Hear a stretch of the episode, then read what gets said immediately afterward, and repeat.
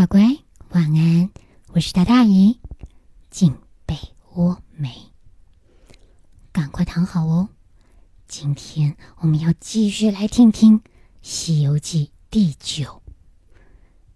还记得上一回我们听到，就是当三藏跟猎人走到达旦国跟大唐国中间的一座分界的一个高山的时候。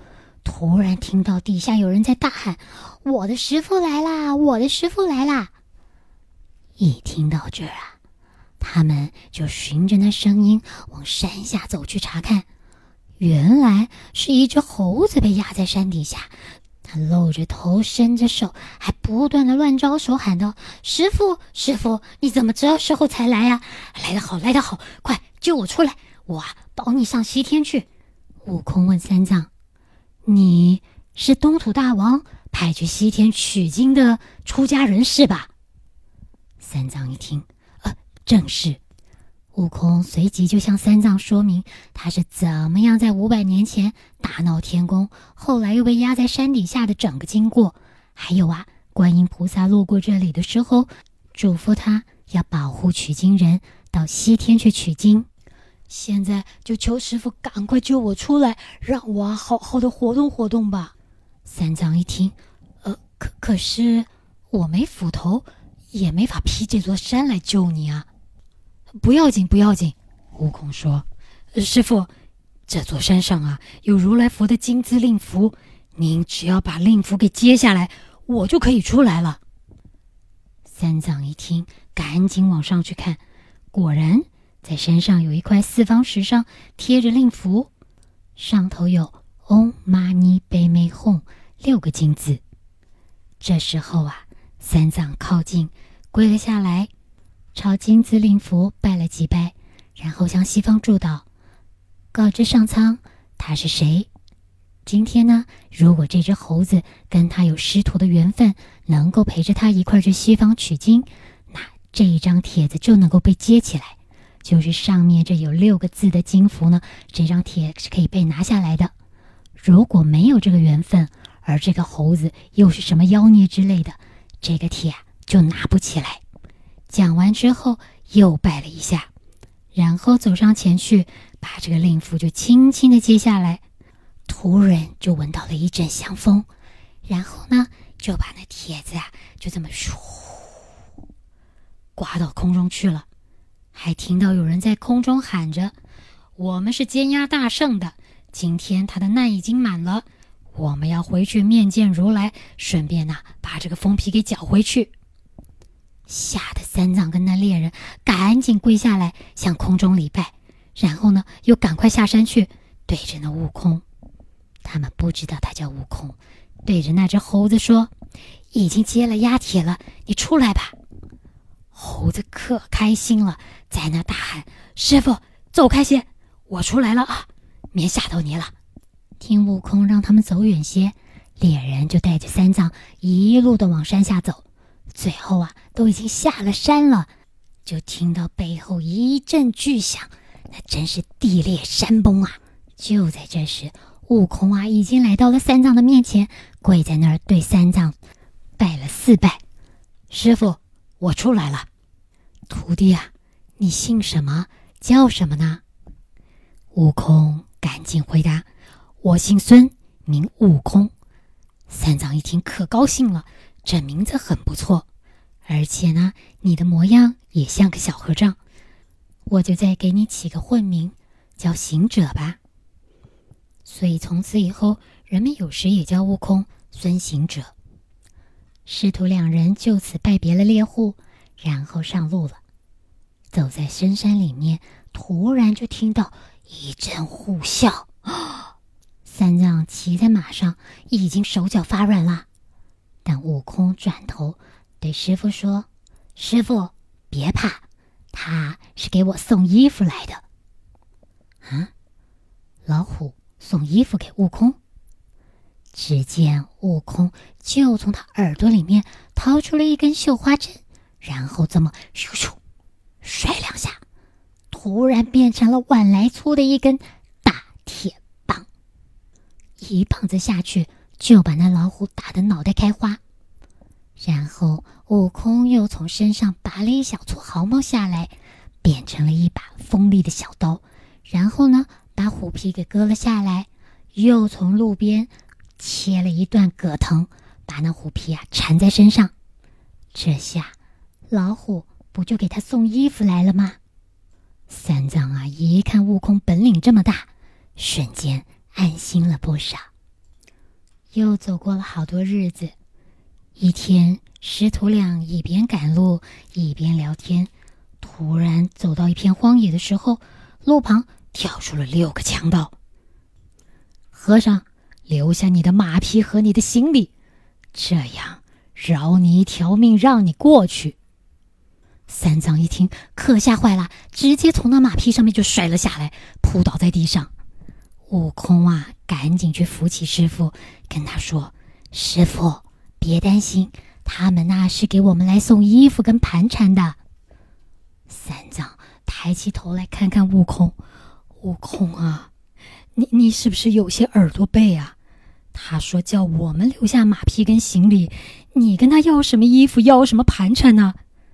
悟空说：“师傅，你就看守着衣服、行李、马匹。”带老孙呐，跟他争执一场，看看会怎么样。三藏可吓坏了，可是悟空什么也没在怕的，他就这么直愣愣的往着六个强盗那儿走过去，对着他们说：“列位有什么样的缘故要阻挠我贫僧的去路呢？”这六个山贼呀，也没多说什么，就是只有叫悟空赶快把他们的行囊、钱财全部留下来。他饶他们一命，否则就让他们师徒两人粉身碎骨。悟空一听，笑了起来：“哎呀，不过就是六个毛贼。这样吧，你们呢不认识我，我呢也是山大王。就这样，把你们抢夺的东西呢，统统交出来，我分七，你们分三，让你走。”这群山贼一听啊，可火了。对着悟空就拿刀拿棍的这么乒乒乓乓砍了起来，没想到只听到一阵铿铿锵锵的声音，悟空是毫发无伤。等他们一停手啊，悟空就从他的耳朵里面掏出那小小的绣花针，唰，瞬间变成了如意金箍棒，然后对着这一堆毛贼就这么乒乒乓乓、乒乒乓乓，把他们全部剿灭了。然后呢，拿了他们的衣服，拿了他们的盘缠，就回到了三藏的面前。三藏这下可吓坏了，也非常的生气。他告诉悟空，出家人怎么可以这样子伤害生命？可是悟空说：“师傅，我如果不打死他们，他们就要打死你。”三藏回答：“我宁可被他们打死，也不要你这样去杀生。”你的行为不配当出家人，更不配去西天取经。悟空的本性哪能容得人家这么样子叨叨絮絮的一直念他？听着听着，他心中就来气了。他想：好，你这么嫌我，老孙去也！就纵身上了筋斗云，唰，不知哪去了。三藏还没反应过来呢，突然。就叹了一大口气，唉，不过就说了他两句。也许我命里不该招徒弟吧，爸爸。于是三藏就收拾了行囊，把他捎在马背上。但他没骑马，就一只手拄着席杖，一只手呢牵着缰绳，一个人怎么凄凄凉凉的就往西前进。走没多久。看到山路前面有一个年高的老母，就是有个年纪大的老太太，捧着一件棉衣，棉衣上面啊有一顶花帽。三藏看他来得很近，赶快牵着马靠右侧让他行。没想到那老太太开口问了：“你是哪来的长老啊？怎么一个人孤零零的在这儿？”三藏于是告诉这位老太太。弟子乃东土大王差往西天拜活佛求真经的人。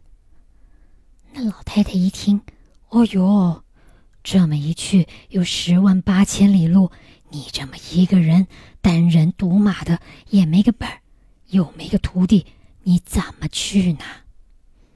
三藏告诉他，本来在日前收到了一个徒弟，可是他个性太凶悍了，而且呢，不过就说了他几句，不收教，突然人就走了，而且就丢他一个人在这儿。那老太太一听啊，嗯，我这里呀。有一套棉衣，一顶啊坎青花帽，原本是我儿子用的，只不过呢，他当了三天的和尚就短命身亡了。我呀去他的寺里面哭了一场，辞了他的师傅，把这两件衣帽给拿来做个纪念。不过长老啊，既然你有徒弟，我这衣帽就送给你吧。